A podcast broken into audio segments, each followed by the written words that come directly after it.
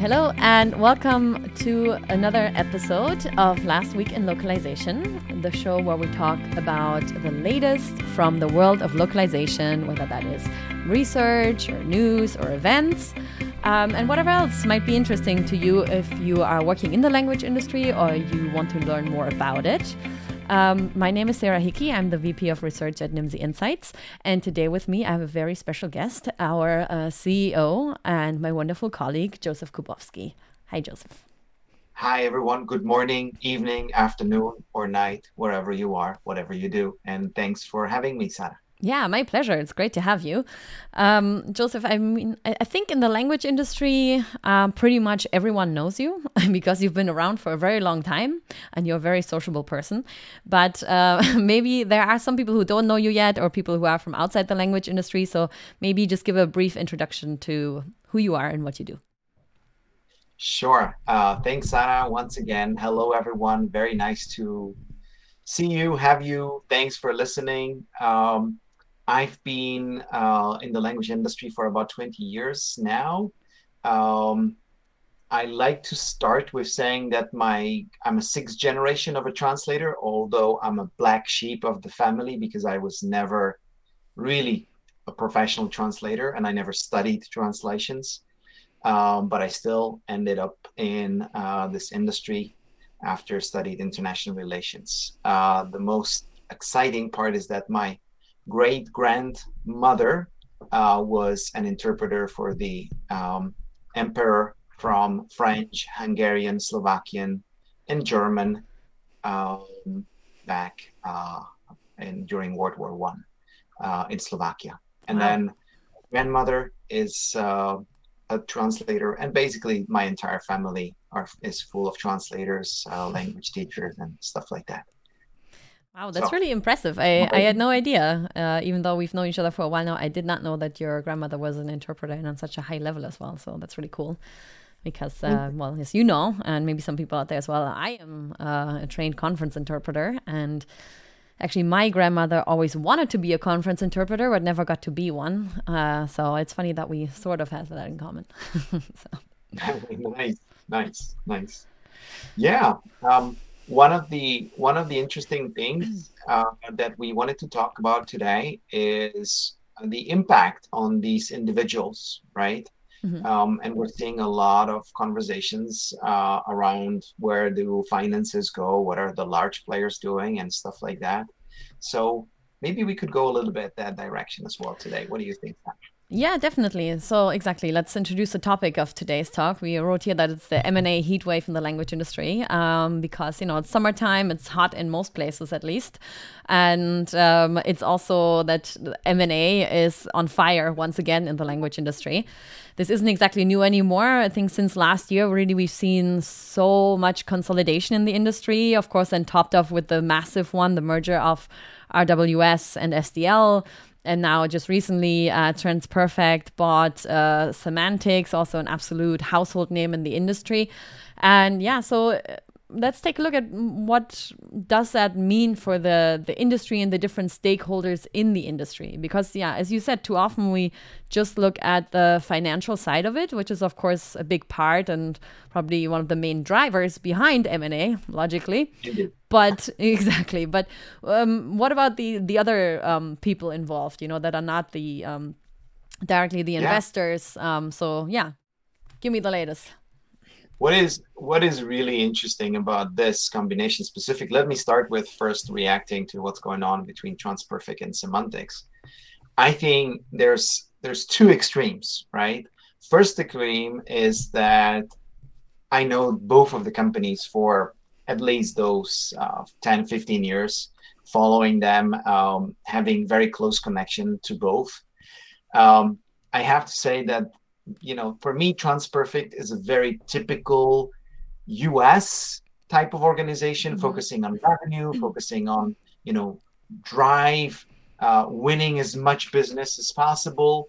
Uh, when Semantix is an organization that's focusing on quality, satisfaction, full satisfaction for mm-hmm. their clients, making sure that everything is running smooth and presenting themselves as the thought leader and someone who really can uh, be uh, treat them as the best partner ever. Um, so I'd say this, you know, um, national conflict or, or, the different profiles or even personal profiles, right, of, of each um, uh, persons who would be representing the company. If we say, okay, what is Semantix? You would say it's typically European. If we look at TransPerfect, will be typical American for me. And um, I'm very excited to see how will these go together because for me, um, I've heard very interesting stories about salespeople working for TransPerfect. Those who have been very successful have been treated super well. At the same time, if you're not overachiever, um, it will be very difficult for you to stay in TransPerfect. Mm-hmm. At the same time, in Semantix, they are very focused on people making sure that they are, you know, representing the company properly. They are, you know, putting the name out there and it's it's uh, it is definitely of course about revenue but um, it's not hunting hunting hunting um, mm-hmm. and I'm, I'm very excited to see where this will go yeah, definitely. And I, I really like what you said there about the different company profiles. And you could say, on the one hand, then maybe, at least from what you've elaborated there, that there might be um, kind of opposites in some ways, but at the same time, I mean, that can sometimes be exactly what you need, right? To bring a business yeah. further, that you bring something else in that you don't already have, right? That's usually the goal anyway. And as I read in one of the, the press releases as well, published in a Multilingual magazine, um, the uh, Phil Shawe as well, the CEO of TransPerfect, said that they've been competing with Semantix in the Nordics for like 15 years now. And I mean, I don't know this from from him now or anything, but I was wondering then, as you said, you know, the Semantix is very European, uh, TransPerfect is very um, US style uh, business. And of course, Semantix was always the, the biggest um, company in the Nordics and the leader there. Just wondering if maybe, you know, it was in that sense a very, very smart move to get into the Nordics um, because maybe, you know, the European style is uh, just preferred, similar as what we basically do in the language industry anyway. You need to kind of localize, right, to reach the right clients. So maybe you need to take that European approach to get in there. Totally, totally, totally. Um, plus, you know, I I was really um, um,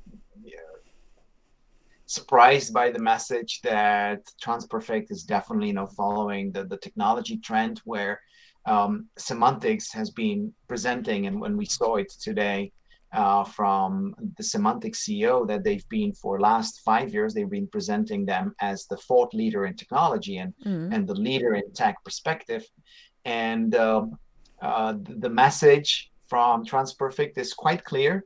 Um, we want to be pushing our own technology. Uh, this is, you know, there's no, too, there's not too much space for whatever has been outsourced.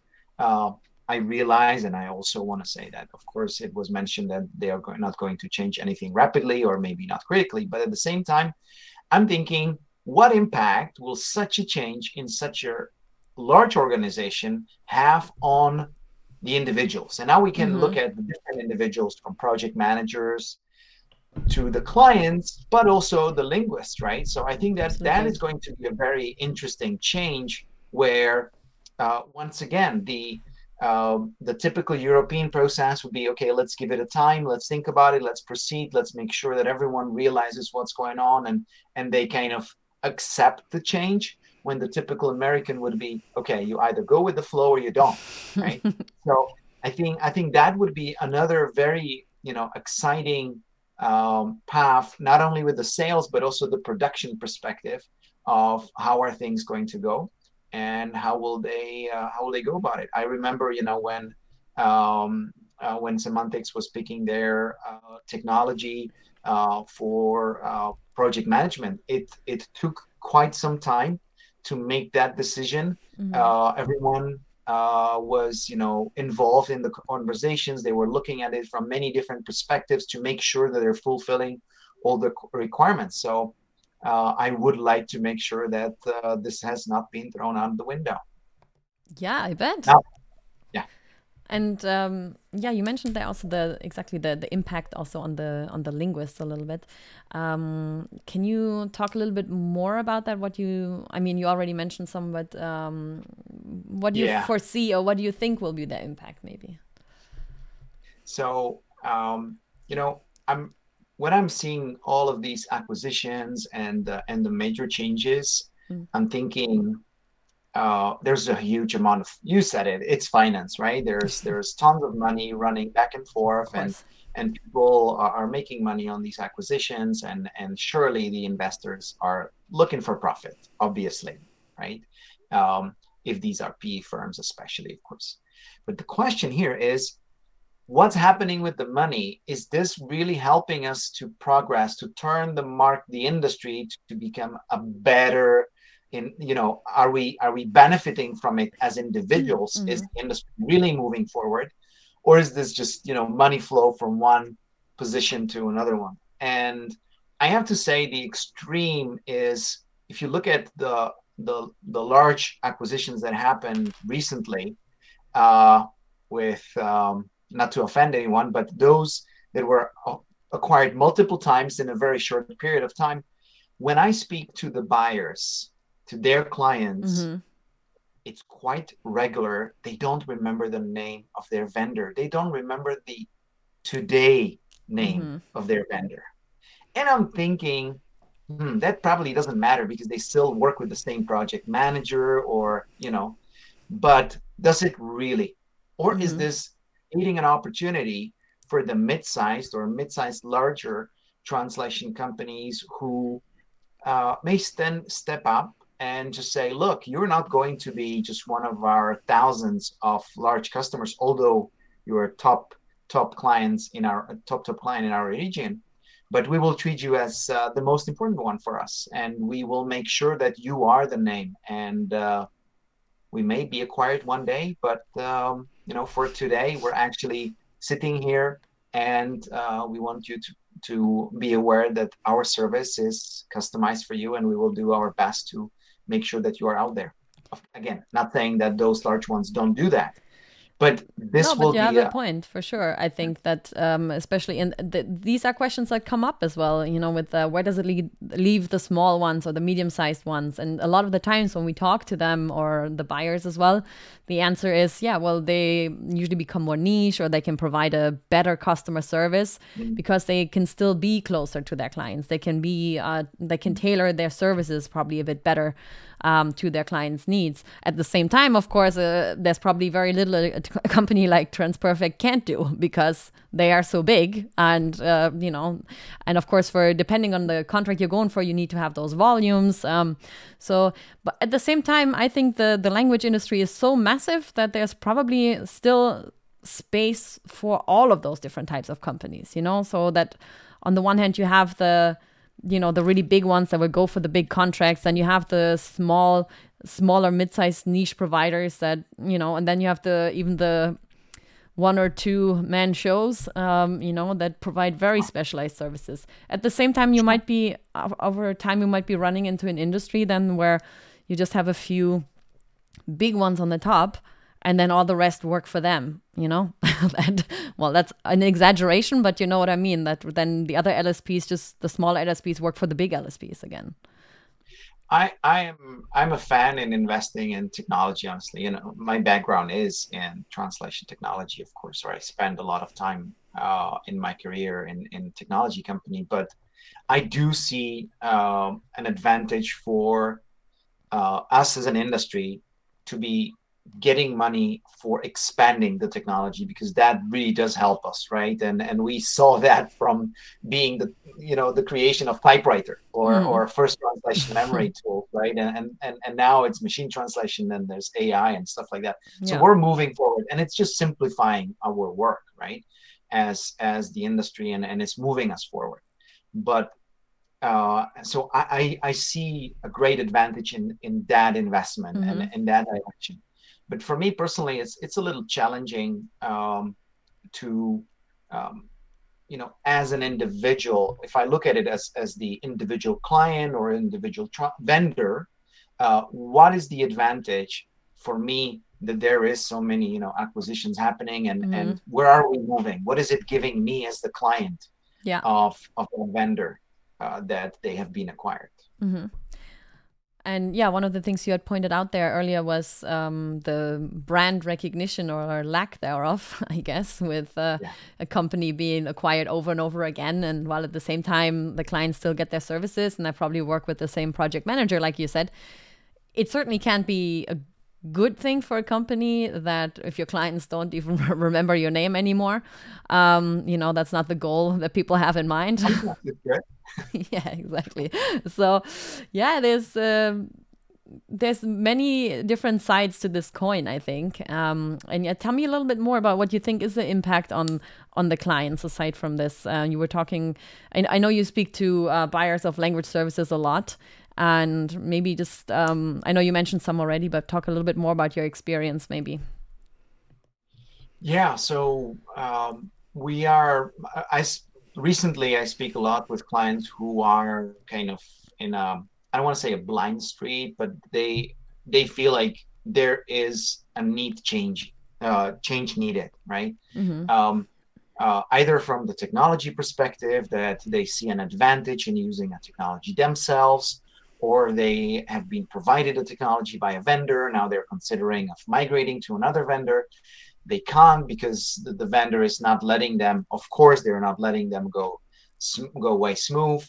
Uh, or it's about the entire pro- procedure, right? So we're doing a lot of audits of their localization team mm-hmm. setup and trying to make sure that what they are doing is really, you know, following the latest trends. Um, what I like to say about this a lot is that most of these people are experts. They they they follow the latest trends. They understand a lot of things, and they would like to implement. They sometimes even have a very clear vision of how should things be structured. Mm-hmm. But it is extremely difficult for them to convince their, if we're talking investors now, internal investors, right? Mm-hmm. The, the, the main stakeholders. Um, so um, very often uh, we're not only talking about the processes and but we're doing a lot of change management at the same time and we're helping them to kind of um, explain to those who are not involved in the localization process that these things are needed to be changed there needs to be some investment done and and things like that. And um, uh, it's extremely difficult for you as an individual to convince your boss hey I need you to spend 300,000 or 200,000 on implementing a technology that they don't understand why do we need it if we can just get it uh, delivered from our vendors um, and stuff like that so uh, and you and of course there's this ROI on localization topic mm-hmm. and um, and that is even more complicated when you are structuring it in so this is very challenging and I think that the the, the changing the names for me as a as a localization manager who's trusting my vendor mm-hmm. and then mm-hmm. going together with them to the to the internal investors it becomes even more difficult and that is i think very frustrating uh, for the for the localization managers because now suddenly there's okay it's the same person but with a different title with a different mm-hmm. company name and now we're mm-hmm. coming to my to my manager and we're trying to say, okay, I need you to invest 20% more uh, in localization than what you did last year. I think that this must be, you know, this must be tough uh, mm-hmm. for those people, and this is something that you should be considering uh, when changing your name or rebranding or being acquired by someone who uh, wants to change your setup. Yeah, yeah, I see what you're saying. So you were saying that also. I mean, I know there are, there are some situations right where both brand names are being kept alive as well. So, um, but I know that in I think in this case it's uh, that's not the plan from what I know, but maybe I'm wrong. Uh, so don't quote me on this. Um, but yeah, I mean that could be a different strategy, of course, as well. Yeah, and and we also see that some of the companies are coming back to their names, right? So Mm. Uh, before SDL was changing the technology to SDL so that it's you know uh, grouped and so it's connected. Now we're seeing that they're walking away again from from that title and they are you know uh, considering keeping the name only for mm. for technology as it was before. But um, and I think that's the trend recently. Uh, five years ago, uh, or yeah, something like that. Uh, the, the, buyers or, or, the localization managers, if I simplify, uh, were rather considering buying a technology directly from the vendor mm. and kind of getting it, you know, one package simply because when they went to their bosses, they would say, okay, I'm going to get the translations and some technology from these yeah. guys. And sometimes if you, if you would be exceeding some budget, you would get it even included in the price. Mm. And that was much easier for them. But now it is more frequent that um, they actually want to be uh, vendor agnostic. They want to have, you know, technology separated from those vendors, mm-hmm. especially as most of these buyers are looking into data, cleaned data, right. so they can use it for their internal purposes. And, um, and yeah. Sorry to interrupt you, but do you think that also, um, you know, keeping technology separate from the vendor, that that also um, the part of the strategy behind that is also to not be tied to a vendor through technology? Because you know, of course, on the one hand, as a vendor, you also want to ideally integrate with your client system as much as possible. It makes it, on the one hand, simpler for everyone. At the same time, it also kind of ties you a bit more with uh, your client because if they're using your system, you know, it's not impossible to break apart after, but it makes it more complex. It makes it more inconvenient for everyone. So, it, yeah. exactly, it is so. And the typical scenario, I would say 80% of the time, you are happy that the vendor is also giving you a technology. Mm. But then the company grows, you know, they start to grow and they realize, all right, we should use multiple vendors for many different reasons. Not only quality, but you know, they also want to have a stronger competition. They want to be able to kind of uh, mm. set the pricing a little bit better and, and stuff like that. And suddenly you realize, okay, I'm being pushed into a certain direction. And it's not that the vendor wouldn't provide me with the technology that would work well for me right? Mm-hmm. Sometimes it, it, it works great. But the point is that if I want to unify multiple vendors and each one of them have their own technology, or sometimes one vendor doesn't allow the other one to use their technology, you know, so I'm I'm being stuck between two, and where do I go? And that's yeah. putting people into a very unfortunate situation. Plus, as you said it, if we want to split it's going to be not impossible, but it's going to be difficult. And the mm. difficulty stands especially because they're not going to make it extremely simple for you to walk away. Easy as that. Yeah, exactly. I mean, that's part of the strategy, right? And I actually had an interview with the company recently. I like I won't say the name now, but um, um, they work in the it's an LSP working in the life sciences sector exclusively, and um, they told me as well that apparently TransPerfect also offers um, a software um, for specifically for the life sciences sector. I think it was for drug approvals and things like that. Yeah. And then if companies use it, they're basically more or less tied to using TransPerfect also for their translation needs. So of course mm-hmm. that's a very smart approach as well, and I'm sure it's not unique in the industry. But um, yeah, I just thought of it there in, in, combination. So it can go, I guess, either way as well. With um, you know, even or yeah. even with bringing other technology in that is not language technology, bringing that in first, and then you offer the full package. This is something we identified in the Nimdzi 100 as a as a trend, right? That uh, companies, um, especially the really big ones in the language industry, have started offering like adjacent services, as we called it. Um, so services um, that are not related to language services anymore but more mm-hmm. you know um, also maybe the, the verticals that they're strongest in and to offer other services and in this case also technologies so that they can then provide this uh, full package and also become like a um, strategic partner and uh, go beyond just being the translation provider yeah yeah and and we can let someone from transperfect share their points here. How do they go about it? Uh, the typical scenario is that um, you know if you have a certain amount, certain volume, then you would get a technology mm-hmm. either included for free or you know with a certain discount. Um, yeah, but, I would uh, actually uh, love to talk to TransPerfect about this. Just putting it out there. If Phil yeah, Shawe is listening, yeah. um, I would love to have you on the show. or anyone else. Oh, yeah, exactly. Or anyone uh, else and and um, maybe we have Jack Welde also listening. Uh, and this is exactly the case with Smartling, right? What they did is that they wanted to go beyond the localization process. Mm-hmm. So they went more in the CMS perspective, and then actually that was exactly the case for many of their clients that they simply the, the, the content management part wasn't good enough for them. Mm-hmm. So they wanted to, uh, they, even if they were happy with the translation platform, or not all the divisions, not all the departments were were satisfied with the CMS. So that was kind of you know conflicting for the different departments. And now I'm a localization manager. I brought in something very exciting. It was simple. We were small. It, it worked. Now I want to keep it, but the different departments are telling me, no, no, uh, we're not happy about it. We want to use our, you know, I'm, mm-hmm. used to something else, uh, especially when you grow to a certain level and they started hiring more senior people um, for the content teams. So um, it turns to be difficult if you are picking um, a package if I simplify. yes, exactly. And I want to um, briefly come back also um, to you know what we mentioned at the very beginning. This kind of um, I want to say kind of like the gap widening a little bit in the industry. You know, the bigger ones are becoming even bigger. The ones in the middle are getting bought up, and then over time you have this big gap. And if we just briefly look at, uh, for example, this is the Nimdzi 100 from from this year that came out in March, um, focused on still the 2020 revenues.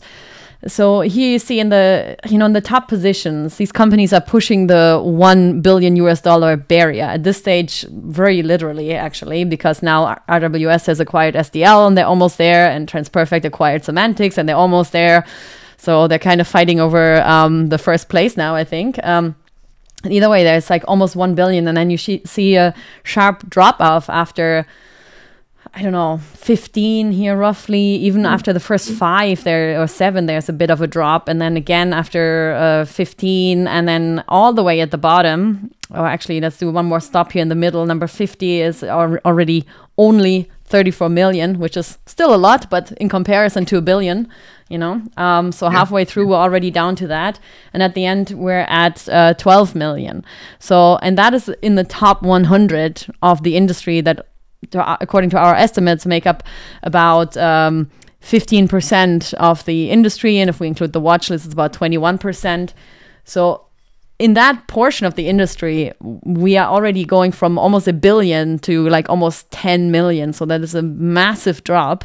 And I feel like that gap will keep widening as well with the M&A trends. Um, I don't know. What, what do you think? Um, it's simple. It, I mean, why would how would the others be able to grow you know yeah. if, if, there was no no m&a in it so um, of course it will the the question you, you talked about the niche the question is mm-hmm. whether the niche will be you know industry specific or product specific or it will just be we are not being acquired we are you know solo standing company that mm-hmm. you know has your own investors since the beginning or or we were just you know growing and expanding slowly. And that might be interesting for those clients who are sick of the logo change. Yeah. And i mean for i guess any company that is uh, backed by private equity will i guess eventually be sold again as well right? Because that's usually the the goal as far you know you go they go in yeah. make some money and then go out again um, so that's something that we can already expect. And there are already, I don't have an exact figure, but there are a lot of companies in the top 100 as well that are already backed by private equity. And I assume we can uh, expect more to come as well. But then maybe it's more, then you have a lot of privately owned ones still as well. Um, would you say that those might be more the ones that are looking at, you know, those niches, that organic growth that might not want to be bought or you know sell or does it not matter so much? Well uh, definitely. Um, if if you are looking like simple as if i would want to invest and i want to have a financial opportunity in doing that i would either have to go to those that are on the top of the list um, to be able to generate to be kind of you know the ones who are standing out or b i would have to be looking at someone who's super niche so that in the end i'm going to be you know giving this passing this opportunity and and maybe selling them to once again those on uh, on the top of the list. Um, um, I, I, think this goes back to where is this industry heading? Mm-hmm. uh, how different it will be in 10 years maybe even five years from now.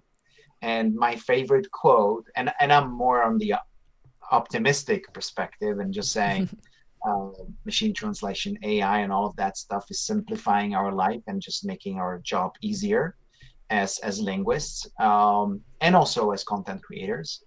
Uh, but uh, if you think this way, um, there is a possibility that AI will create a source content for you mm-hmm. from you know any content that's available. So I can let the let the machine read newspaper and create an article for me in my language as yeah. a source language.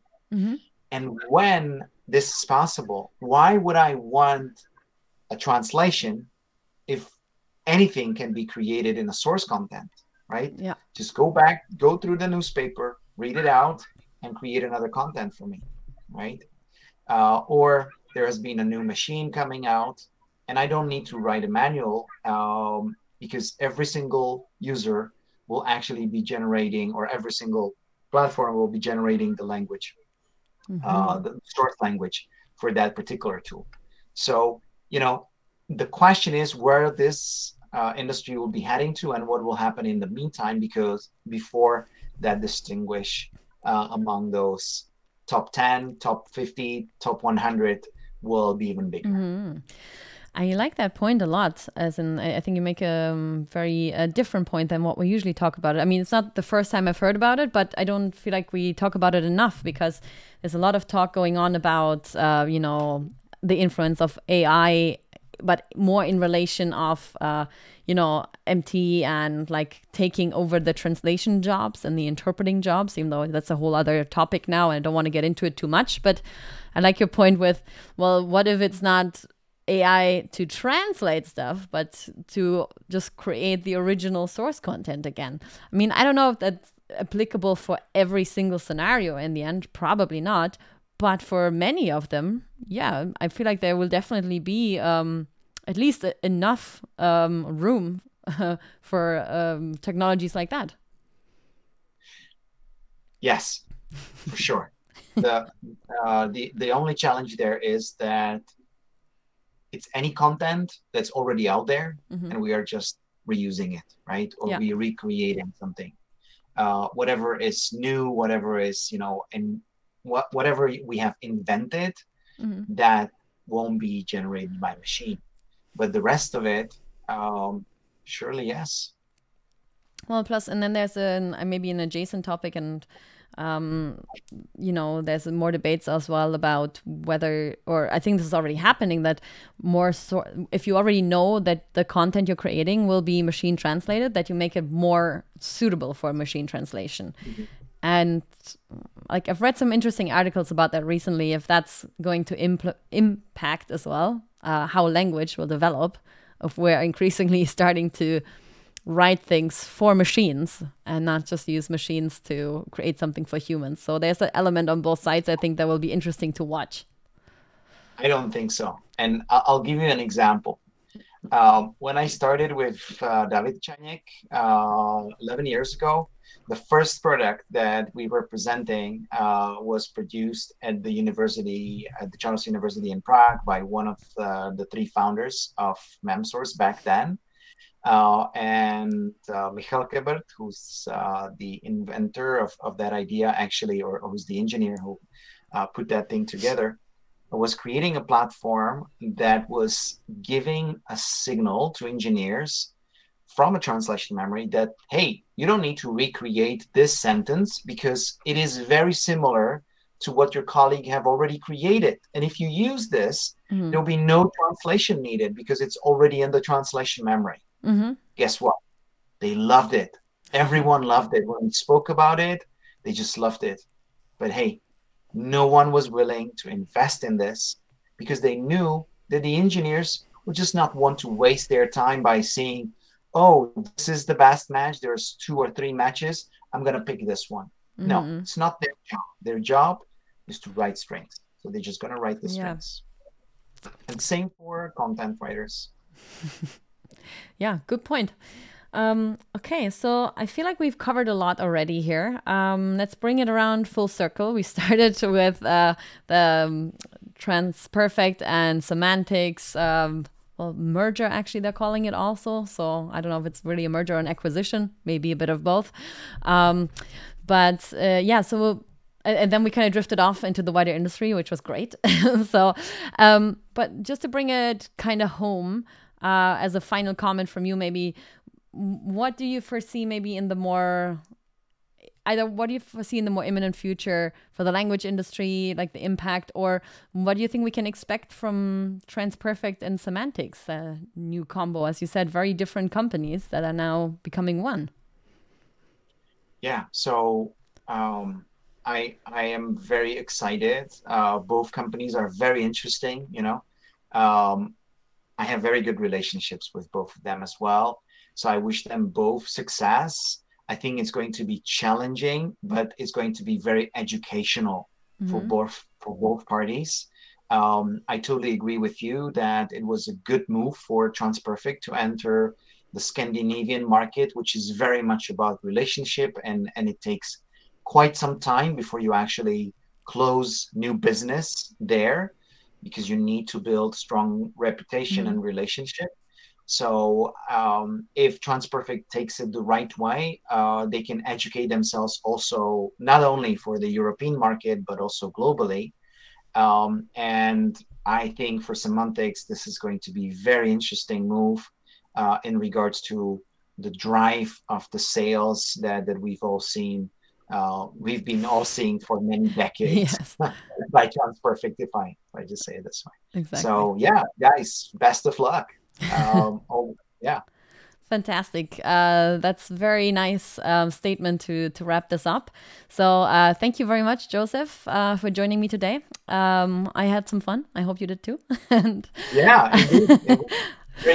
Thank you very much for uh, for pulling me in, Sana. I appreciate it. Yeah, anytime. And uh, I hope uh, there will be some positive feedback. So you let me in anytime in the future again.